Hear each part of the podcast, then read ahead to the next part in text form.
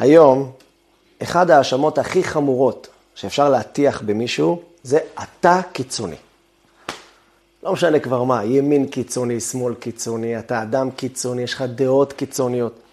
חוץ מזה שזה בכלל תלוי בעיני המתבונן, מה זה קיצוני ומה זה לא. זה נהיה מוסכמה.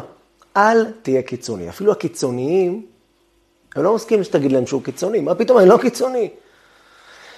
זה, זה נהיה מוסכמה כזאת, אל תביע עמדות מדי קיצוניות, אל תהיה מדי נחרץ, אל תחנך לקיצוניות, תהיה פרווה כזה, תכבס את המילים, תהיה איש של פשרות, ויתורים. הנה תראו, אומרים כל אלה שבעלי התזה הזאת, תראו את הקיצונים משתי קצוות הקשת הפוליטית. אלה שורפים כפרים, ואלה קוראים למרי אזרחי ולעבור על החוק. זה מה שקורה למישהו קיצוני. אל תהיה לא פה ולא פה, משהו באמצע ככה חמוד, חמוד, נעים. מצד שני, אז שום ערך שהוא, הוא לא אבסולוטי. הוא לא ערך מקודש. הכל פרווה. ככה, אנחנו נגדל דור חסר עמוד שדרה עם ערכים שזזים להם כל הזמן, והם מתפשרים על האמת ועל הדרך הנכונה שלהם ועל הדרך שלהם כמו נמושות. ככה לא מגדלים דור של ערכים ותפיסות עולם טובות. אז מה עושים בדיוק? מה אני עושה?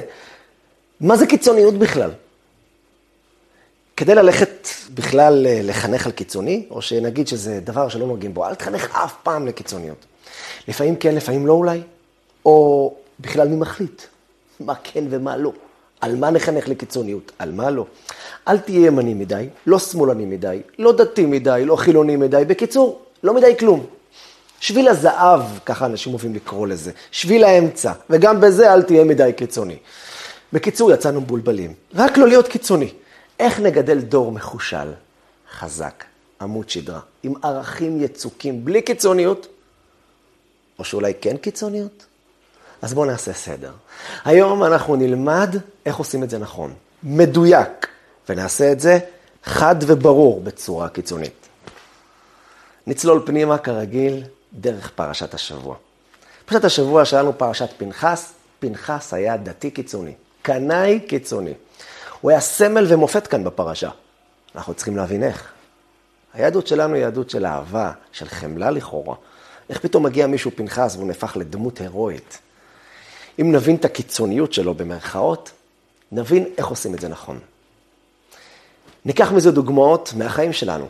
נרד, נרד קצת לרזולוציות, קצת לעומק. נלמד גם איך לחנך את הילדים שלנו מצד אחד לאמת ללא פשרות. כן. ומצד שני, להיות אוהבים, נעימי הליכות, חייכנים, יודעים להכיל את כולם. והכל כמובן על קצה המזלג ממש, עוד חזון למועד, זה נושא שצריך להעריך עליו סדרה של שיעורים. כרגע ניגע בזה בנקודות קטנות. בלי לפתח יותר מדי, אנחנו נצא עם כלים, אנחנו נפתח את הבסיס. אבל זה יושב על עוד קומות, שאותו בעזרת השם, חזון למועד, כמו שאמרנו, עוד נעשה את זה בצורה נפרדת בשיעורים נפרדים. אז בואו ניכנס פנימה. אנחנו נפגשים השבוע, האמת שכבר בסוף שבוע שעבר, בסוף הפרשה אנחנו נפגשים בפנחס, הקנאי ההירואי הזה שלנו. עם ישראל עומד מבולבל מול מציאות שבו בני ישראל מתחילים לקחת מבנות הגויים בנות מואב. ולא פחות ולא יותר. זמרי בן סלו, נשיא בית אב לשמעוני. נשיא, הרבי, נשיא, צדיק. תופס לו את כוסבי בצור המדיינית, ועושה את מה שעושה לעיני כולם.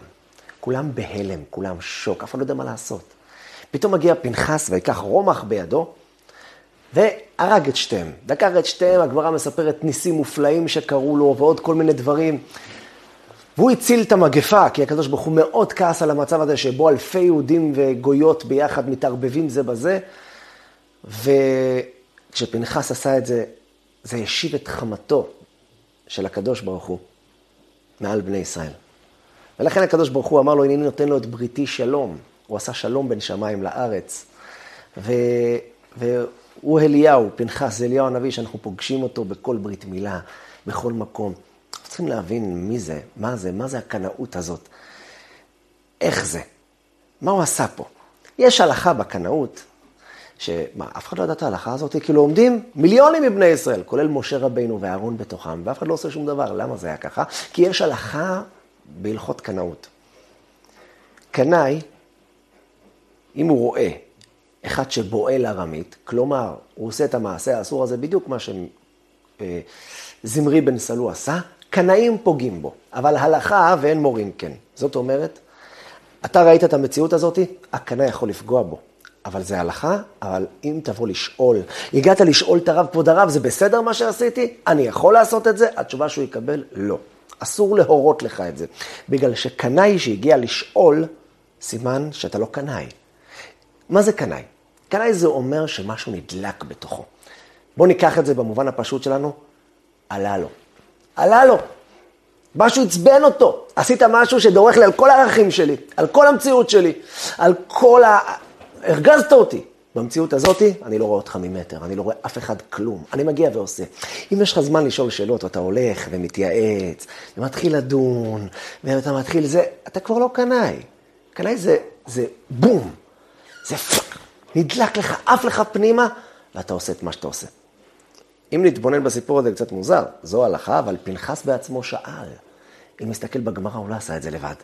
פנחס הגיע למשה רבינו ואמר לו, התעלמה ההלכה ממשה, הוא אמר לו, כבוד הרב, יש הלכה, לא? קנאים פוגעים בו.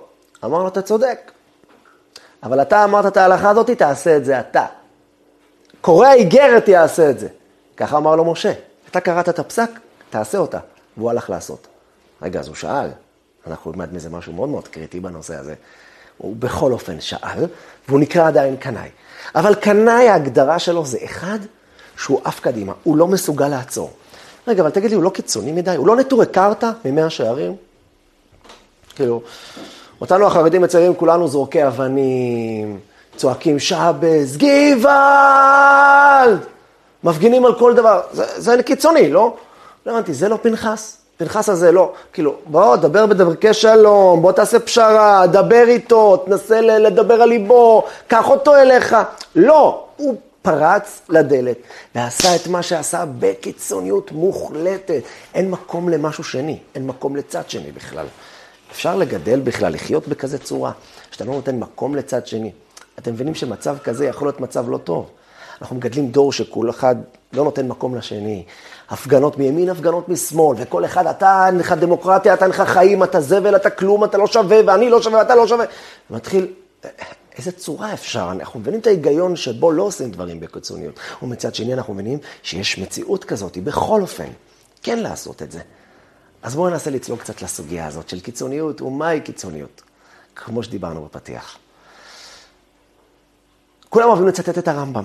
יש רמב"ם, שממנו מגיע המושג הזה שנקרא שביל הזהב, שביל האמצע. הרמב"ם אומר, בדיוק כמו שהתחלנו, אל תהיה קיצוני, לך בשביל האמצע בחיים שלך. אל תהיה מדי פזרן בכספים שלך, ואל תהיה מדי קמצן. אל תהיה מדי אחד שיסמרטטו אותך, או מצד שני אל תרים את האף שלך מדי גבוה. וככה בכל מידה ומידה אומר הרמב"ם, תלך בשביל האמצע. לך באמצע, אל תהיה מדי פה ולא מדי פה, ככה תהיה נעים. ככה כולם יוכלו לקבל אותך. ככה תהיה אדם טוב.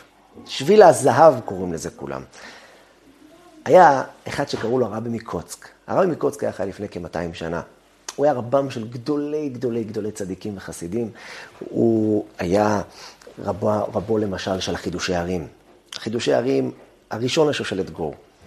הוא היה חמיב שבא לאבני נזר, בא להגלטל, שגם כן, הרבי מסוכותשוב, שהיה קודש קודשים. היה עוד הרבה צדיקים ותלמידים שלמדו אצלו, אבל הוא, הדרך שלו הייתה קיצונית, ככה לפחות הציגו אותה. ככה היא הייתה, ככה עד היום היא מקובלת. דרך קיצונית מאוד מאוד. במה? בעיקר בנושא של אמת. אצלו הדרך הייתה ללא פשרות. טראח, אתה צריך להיות אמיתי עם עצמך, אתה צריך לבדוק את עצמך עד הסוף, לראות שהכל מושלם, פרפקט. לא ניכנס כרגע לשיטה הקוצקאית, אבל היא הייתה נקראת שיטה קיצונית. שאלו פעם את הרבי מקוצק, רבי, תגיד לי, אתה לא מכיר את הרמב"ם הזה של שביל האמצע? ככה לקחת לעצמנו את שתי הצדדים. למה אתה כל כך קיצוני? למה אתה כל כך לא נותן מקום לשום דבר אחר חוץ ממך? חוץ מהדרך שלך, חוץ מהמציאות הזאת, של הדרך שאתה מלמד. הוא פתח להם את החלון ואמר להם, תסתכלו ברחוב. תסתכלו, שימו לב משהו מאוד מעניין. בשתי הקצוות, מצד ימין ומצד שמאל, הולכים האנשים. באמצע הולכים הסוסים.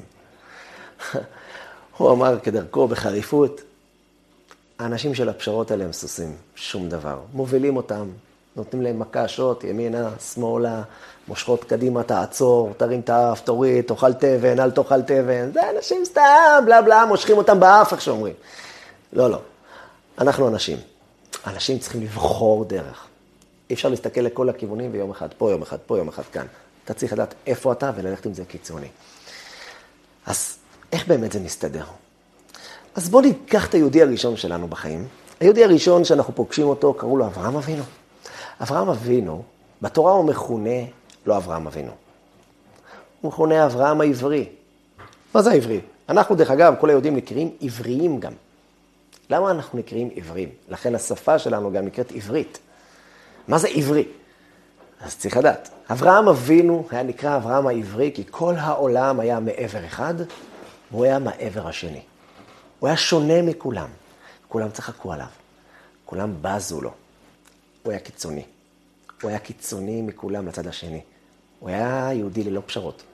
הוא הלך עם אלוקים ועד הסוף. גם שכולם בזו לו וצחקו עליו. הוא עשה את זה אמנם בצורה מסוימת, שעוד שנייה ננסה להבין איך הוא עשה אותה, כי זה קריטי. אבל דבר ראשון, היהדות בנויה על קיצוניות. אנחנו צריכים להבין. היהדות היא קיצונית. אברהם אבינו היה קיצוני. הוא בחר בדרך מסוימת, והוא לא הלך איתה עם פשרות. הוא לא אמר, תשמע, תשמע, השכנים, הזה, לא נעים, לא חמוד, זה לא מצטייר טוב, בתקשורת יגידו. אז ככה עיגל פינות. הוא לא עיגל אף פינה, הוא היה שפיצי. ככה, ריבוע, אה, אה, אה, אה, זהו. הוא עושה בדיוק את מה שצריך, בלי פספוסים. אם הוא מפספס, הוא מיד מתקן. הוא לא מסתכל מה יאמרו לי, איך יגיבו לי, איך בתקשורת יעשו לי, האם יהיה עליי פצ'קווילים, והוציאו עליו הרבה פצ'קווילים, אמרו עליו הרבה לכלוכים. הוא נלחם גם במלכים בשביל האמת שלו. הוא נלחם, הוא נלחם המון בשביל האמת שלו. נלחם מול כל העולם האמת. הוא היה קיצוני. האמת, גם אנחנו קיצוניים. בואו נתבונן. אני אתם, אתם הצופים. אתם לא קיצוניים? בטח שאתם קיצוניים. רק אולי אתם לא קיצוניים במה שכולם אוהבים לצעוק קיצוני. תראה לך, בן אדם אומר, תשמע, מה זה לא לעבור באדום? לא לעבור באדום. תשמע, תעבור, בסדר, קצת, בקטנה, מדי פעם, אף פעם, בחיים אל תעבור באדום. למה? יש דברים בסדר, אל תהיה כזה, זה. תהיה סביר. אל תאכל כל יום, אל תאכל כל יום, אל תאכל כל יום, זה לאכול כל יום? שלוש פעמים ביום. תאכל פעם בשבוע, אל תהיה קיצוני. לא לרצוח, לא לרצוח. מה זה לא לרצוח? לא לרצוח בכלל? לא. לפעמים כן צריך לרצוח. לפעמים, לפעמים. יש דברים כאלה, יש דברים לגנוב. מה זה לא לגנוב? לא לגנוב. לא לגנוב, בסדר, לא לגנוב, אבל זה לפעמים כן ככה, שליכטה קטנה, חטיף אחד, במבה אחת, מה, מה קרה, מה קרה? למה לא? פה, פה, פה, כולם נהיים קיצוניים פה, נכון? גם אנחנו, גם אתם, הצופים, אתם קיצוניים.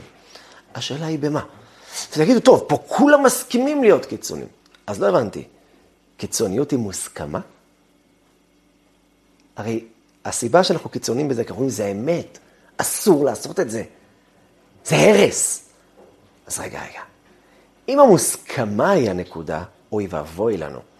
הרי להבדיל, להבדיל, דיקטטורות שלמות, אנשים שלמים, אני לא רוצה חס ושלום, כן, פרפרזה שלא קשורה לפה, אבל סתם, כשנבין משהו, בזמן השואה, כל האנשים בגרמניה, רובם, הזדהו עם המפלגה הנאצית, הייתה מפלגה דמוקרטית. מי שהתנגד לה, הוא היה מוזר. ואם נתבונן, אם אנחנו מדברים מוסכמה, המוסכמה הייתה להיות המפלגה, אפילו את שמה אני לא רוצה לומר עוד פעם. אנשים היו קיצוניים אז, אלה שהיו נגד. אבל הם קיצונים נכונים, כי זה לא עובד מוסכמות. אין דבר כזה מוסכמה. היה מוסכמה שאפשר להרוג יהודים. היהודים היו ג'וקים. היהודים היו חלאות אדם. אז מה? באותו רגע מה, מוסכמה עושה את שמותר? אין דבר כזה. בעצם הסיבה שאנחנו קיצונים בדברים מסוימים, כי זה האמת. אז אם ככה, למה אנחנו נעצרים רק ברמזור אדום? יש לך ערכים? יש לך ערכים? אתה רוצה לגדל דור עם ערכים? אתה רוצה לגדל דור כזה? אז מה זאת אומרת לא להיות קיצוני? אתה חייב להיות קיצוני. כי אם אתה לא תהיה קיצוני, אז הילד שלך, תבין, אומרים שאם הילד, אם האבא חכם, הילד רשע. והנכד כבר תם, והנין כבר אינו יודע לשאול. תבין, אנחנו בירידת דורות. אתה עם הערכים שלך לא אבסולוטיים, אתה לא מחנך לדור הזה של אבסולוטי, אז הילד שלך יהיה הרבה פחות פרווה ממך. והנכדים שלו כבר לא יכירו בכלל שהיית בכלל קיים בעולם עם הערכים שלך. אז, אז, אז מה עושים? איפה שביל הזהב מול הקיצוניות? אברהם אבינו ראינו היה קיצוני. אתם בעצמכם קיצונים, רק אתם מחליטים על מה. אין מישהו שהוא לא קיצוני פה בעולם, באיזשהו נושא. כולם קיצוניים. עכשיו איפה הגבול? מי מחליט איפה הגבול הזה? מי אומר, תשמע, פה, פה, פה אני מתפשר. פה, תשמע, אל תהיה, אל תהיה, אל תהיה כל כך, זה, זה, אל תהיה, מה, אתה נטורי קרתא? אתה נטורי קרתא, כולכם, כולנו נטורי קרתא בדברים שאנחנו מחליטים ששם חייבים להיות קיצוני. פה לא יהיה ולא יקום. למה? איפה הגבול הזה? איפה הנקודה שבו אנחנו הולכים על דבר כזה? אז בואו ניקח דוגמה ממשהו מאוד מעניין. אברהם אבינו, ראינו, היה קיצוני. היה לו אח, קראו לו הרן, ה' ר' נ' סופית. הרן קראו לו. באותו זמן עשו מבחן לאברהם אבינו, לראות אם הוא הקדוש ברוך הוא, אבל זה היה נמרוד. התווכח איתו. הדת שלך צודקת או אני צודק, היה ויכוח. באיזשהו שלב אמר לו נמרוד לאברהם, תקשיב, אני אזרוק אותך לאש. אם האמת שלך נכונה ויש אלוקים שיציל אותך ועוזר אותך, יאללה, תפאדל שיציל אותך. פנו לאחיו הרן. הרן היה אח של אברהם. הוא היה כזה, לא יודע מה לעשות. שאלו אותו, תגיד לי, מי, מי צודק? נמרוד או אברהם? הוא אמר להם, אני לא יודע. בוא נראה, בוא נראה. ואז זרקו את אברהם אבינו. ואברהם אבינו ניצל. הוא יצא החוצה, היה שם סיפור מטורף, ואז שאלו את הרן אחרי הסיפור הזה, הרן, מי צודק? הוא אמר, אברהם אבינו. אברהם אבינו? אנחנו נזרוק אותך לאש. אמר, זרקו אותי. אני, אני יודע שהוא צודק, אני הולך עם האמת שלי עד הסוף. וזרקו אותו לאש והוא נשרף. מה קרה? לא הבנתי, הוא קיצוני, לא? למה הוא נשרף? הוא עשה בדיוק את המעשה ההירואי של אברהם. התשובה היא, הרן היה פשרן. אתם יודעים מה זה פשרן? פשרן זה לא דרך, פשרן זה כלום. יש מושג שנקרא קולבויניק. מה זה קולבויניק? אפשר להגיד שהוא יודע הכל. קצת, קצת מזה, קצת מזה, קצת מזה. אפשר גם להגיד שהוא לא יודע כלום.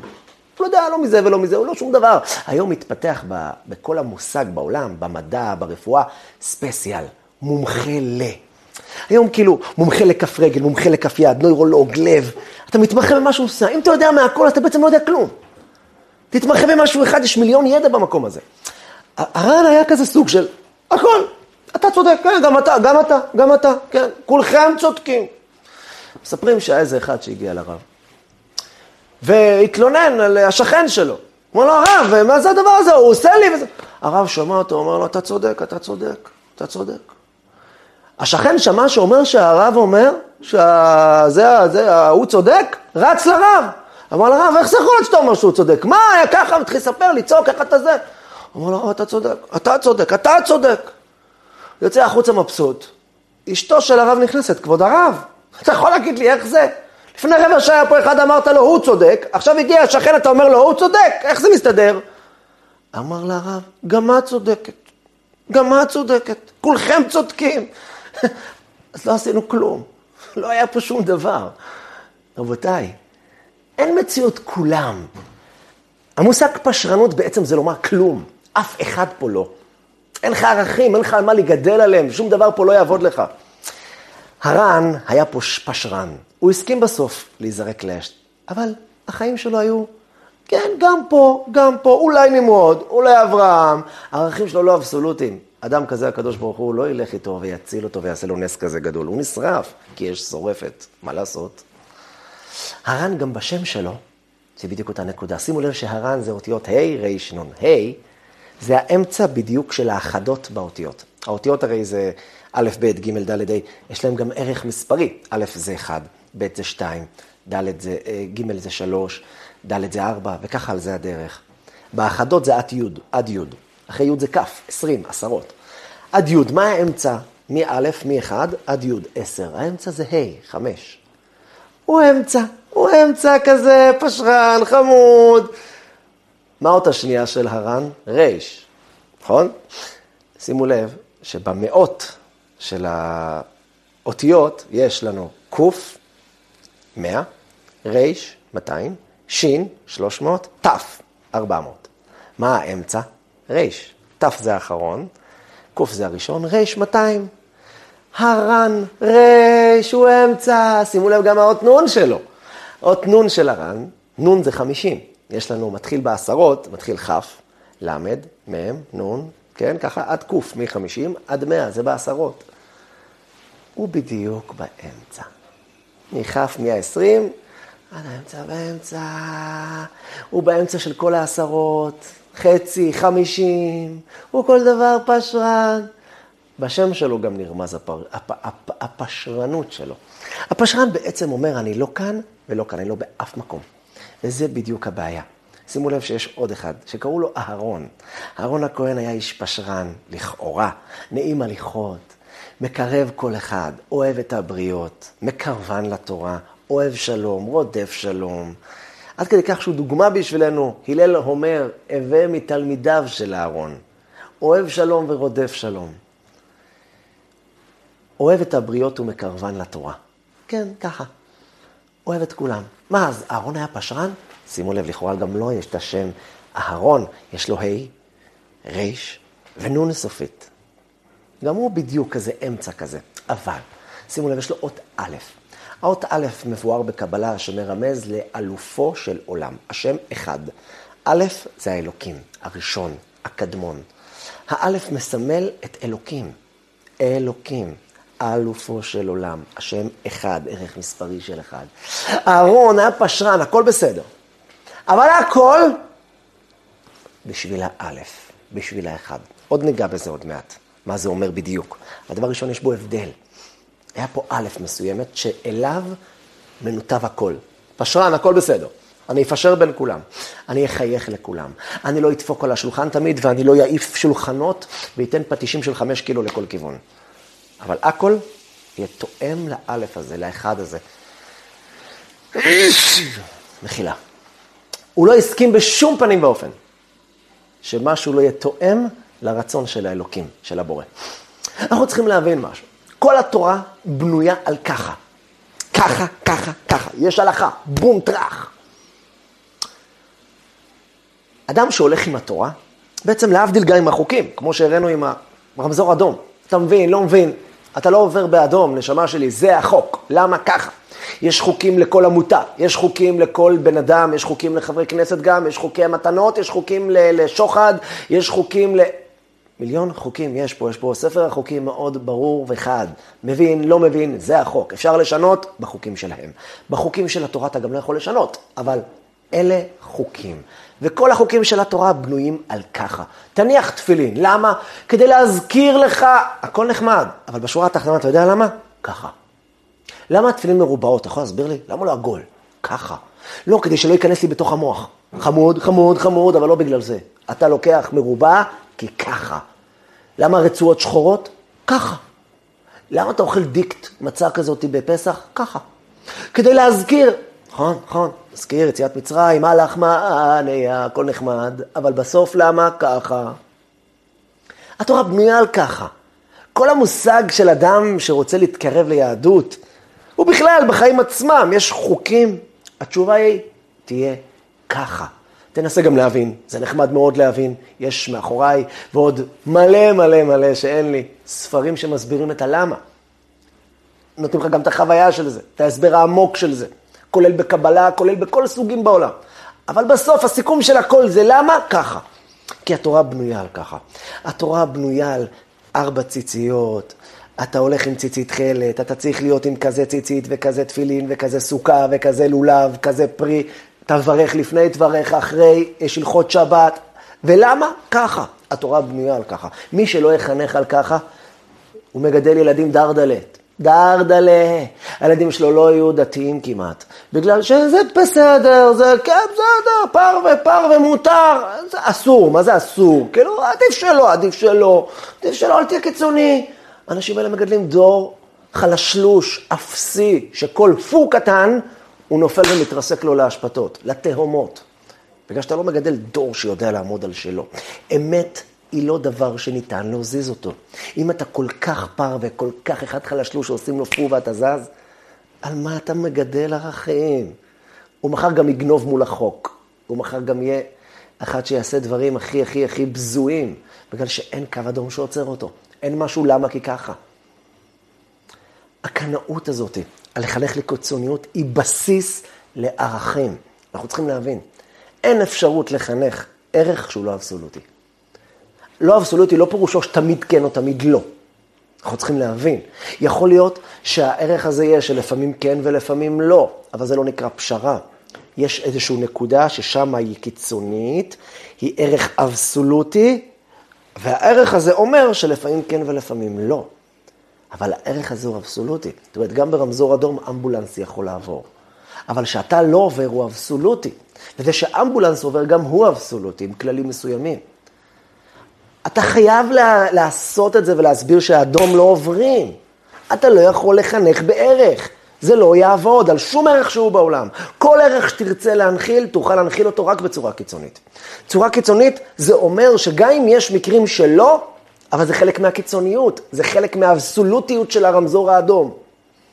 תפילין מרובעות, תפילין חייבים להניח, יש מקרים שבו אתה אנוס, אתה לא יכול להניח. אז אל תניח, זה בסדר, אתה אנוס. אז עדיין הופך את זה לקיצוני. זאת אומרת, אנחנו קיצונים בציות לאלוקים ולתורה. אל תחנך על פשרות, אל תחנך על פשרנות. מה אז, וואלה, לא חשבנו על זה. יש מצב אנחנו עוברים לגור במאה שערים, בני ברק.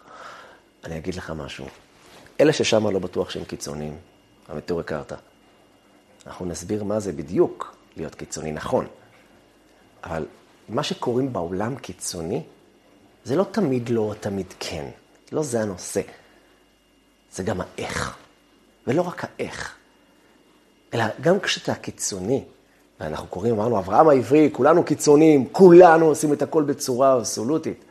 יש איזשהו מרכיב מסוים שחייבים לדעת אותו, שבלעדיו הקיצוניות היא פראות, היא פזיזות, היא לפעול מהבטן. היא אדם לא נעים הליכות, זה אדם לא נעים הליכות, לא כיף להיות לידו, לא כיף לעמוד בדלת אמותיו. בואו ננסה להבין את זה. את הקטע הזה. מה ההבדל בין פזיז לקנאי?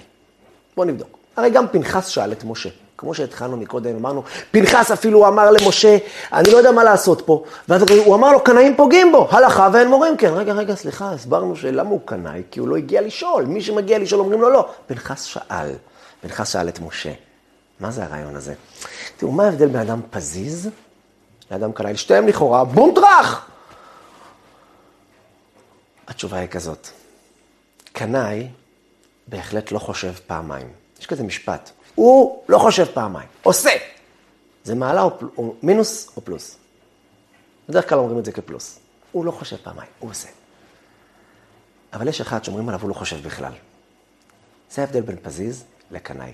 קנאי בהחלט לא חושב פעמיים, אבל פעם אחת הוא בהחלט חושב. לפני שהוא עושה משהו, גם אם הוא עושה משהו אבסולוטי, חזק, קיצוני, הדבר הזה מגיע אחר מחשבה. ביישוב הדעת, לא רק שלו. הוא מסתכל מאלה שגדולים ממנו, שעובדים ללא אמוציות וללא אינטרסים. מנהיגי הדור, צדיקים, אנשים ששמו את עצמם בצד, ומעניין אותם רק הרצון האלוקי, הטוב, המושלם, האבסולוטי. אני הולך להתייעץ איתם לפני, אם אני בדרך הנכונה. אבל אחרי שהגעתי למסקנה המוחלטת שאני בדרך הנכונה, דוך אין דוך. דוך אין דוך. אני נוסע. אבל בדרך אתה דורס על אנשים. אוי, אוי. יש את אהרון, הוא קיצוני, אבל אוהב שלום, בחיוך, בנעימות. תמשיך לנסוע. אף אחד לא יעצור אותך. אברהם אבינו, אף אחד לא הצליח לעצור אותו. לא רק שלא הצליח לעצור אותו, הוא הפך מיליונים לצד שלו. אבל הוא נטע אשל בבאר שבע. הכניס אורחים, חייך להם, הגיש להם אוכל, וככה הוא חינך אותם בצורה קיצונית. הוא חינך את כולם להאמין באלוקים בצורה קיצונית מאוד. הוא חינך את כל העולם לקיצוניות מאוד, אבל בחיוך ובנועם ובקבלת האחר. לא, הסכמת עם, לא הסכמה עם האחר. אנחנו צריכים להבין, קנאות אין פירושה דריסה של כל מי שמולי. חנק של כל מה שנוגד לי. אלא חוסר הסכמה עם כל מה שלא מה שאני. זה בסדר גמור. כי הערך שלנו אבסולוטי. הערך שלנו שצריך להניח תפילין הוא אבסולוטי. אנחנו צריכים לשים ציצית זה אבסולוטי. לא מחללים שבת זה אבסולוטי קיצוני. לא אוכלים מצות, בפ... לא אוכלים חמץ בפסח זה קיצוני. עם חיוך ונועם, לכל השכנים ולכל הסובבים. זה אהרון. ההבדל בין פזיז לקנאי הוא כל מה שאמרנו. שתיהם לא חושבים מדי, אבל הקנאי חושב עמוק, פעם אחת. ומי שמה? המסוע נוסע. וגם הוא. לפעמים עוצר להסתכל, לשאול את עיני העדה, את המנהיגים, אני בדרך? לא פספסתי משהו? הוא ממשיך לנסוע. הוא לא יפספס. כי הוא באמת אחד שמחדיר לילדים שלו ערכים עד הסוף. הקנאי בעצם שם פס על העולם, וזה בדיוק מה שאנחנו צריכים. בדור שלנו שכל כך חלש, כל כך עם חוט שדרה חלשה, זה רק בגלל שאנחנו כאלה פשרנים, אנחנו מפחדים להגיד משהו מדי, מדי חד, מדי ברור, מדי אבסולוטי, מדי שחור לבן, טעתה. לא, חבריא, מי שרוצה להצליח כן לגדל אנשים חזקים, הוא חייב לחנך אותם בצורה אבסולוטית. הוא חייב לחנך אותם בצורה כזאת.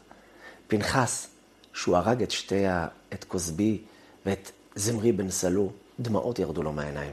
הוא עשה שלום בין הקדוש ברוך הוא לעם ישראל. הוא נקרא עושה שלום. עד כדי כך שהתורה, כולם ביזו אותו. אתה אכזר! ביזו אותו שבגלל סבא שלו יתרו הוא עשה את כל מה שהוא עשה. הסבא שלך היה מפתה מגלים לעבודה זרה. הם באו להגיד לו, אבא שלך היה מפתה מגלים. זה אכזריות, לפתה מישהו רק בשביל לרצוח אותו. והפסוק מגיע והתורה מגיעה ואומרת, פנחס בן אלעזר בן אהרון הכהן, השיב את חמתי מעל בני ישראל, בקנו את קינתי בתוכם, ולא כיליתי את בני ישראל בקינתי. לכן אמור לו, הנה נותן לו את בריתי, שלום. שימו לב, פנחס, התורה מייחסת אותו אחר אהרון הכהן. פנחס בן אלעזר בן אהרון הכהן. מה אתה תגיד לי מסבא שלו? תגיד לי, פנחס, אני יודע מי זה פנחס. כתוב לי, אנחנו יודעים מי זה פנחס, אנחנו דיברנו עליו כמה פעמים לפני. לא כל פעם שכתוב אהרון, כתוב מי אבא שלו, ולא כל פעם שכתוב משה, אנחנו יודעים מי זה אבא שלו. לא, כאן התורה מייחסת אותו ואומרת לך, תקשיב, הוא עשה את זה עם אהבה. הוא עשה את זה עם חיוך. הוא היה קיצוני. הוא היה צריך לעשות מעשה, מעשה שחותך באבחה את מה שרואים פה. כי אחרת היו נהרגים פה עשרות אלפים. הוא היה חייב לעצור את המגפה. הוא היה חייב לעשות משהו, חותך, כואב, בהחלט קיצוני, הוא קנאי. אבל עם אהבה ועם מחשבה לפני. והוא שאל מישהו לפני. והוא זכה למה שזכה. יש עוד הבדל. מה ההבדל, הבנו את ההבדל בין פזיז לקנאי. מה ההבדל בין אמיץ, אמיץ, לחוצפן? האמיץ נקרא לו קנאי, חוצפן זה אחד שלא שם על אף אחד, חצוף מחוצף. לא, שתיהם שמים פס על כולם, מה ההבדל? האמיץ, לא אכפת לו אמיץ, לא מפחד מכלום. נו, מה זה החוצפן? הוא מפחד לא מהמורים שלו, לא מאף אחד, מי אתם שתגידו לי? מה ההבדל ביניהם? ההבדל ביניהם, שהחוצפן לא שם על אף אחד חוץ מעל עצמו. על עצמו הוא שם מאוד מאוד. הוא רוצה להיות בפרונט, הוא רוצה להצליח, הוא האמיץ. הוא אחד שגם שם את עצמו בצד.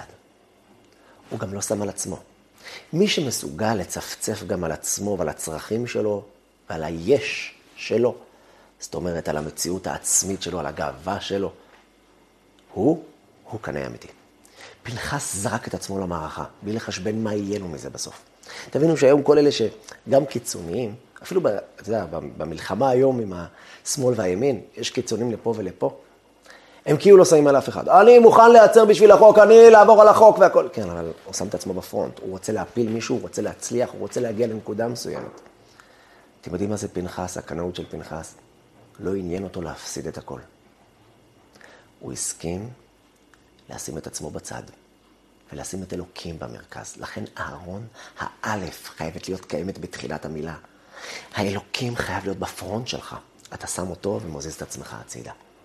באהבה, בחיוך, בחיבה, אבל אלוקים הוא המרכז.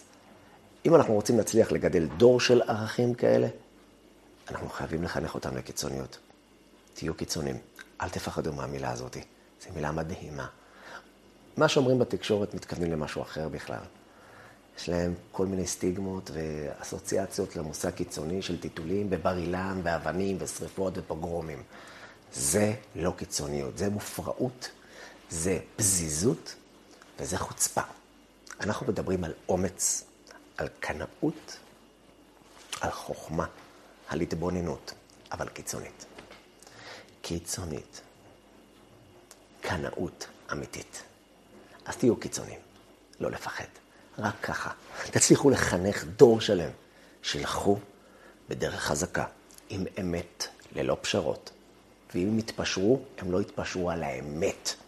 הם יעשו את זה בנעימות, בחיוך, בסבלנות, עם קבלת כל השונה. אבל האמת היא אבסולוטית, תמיד.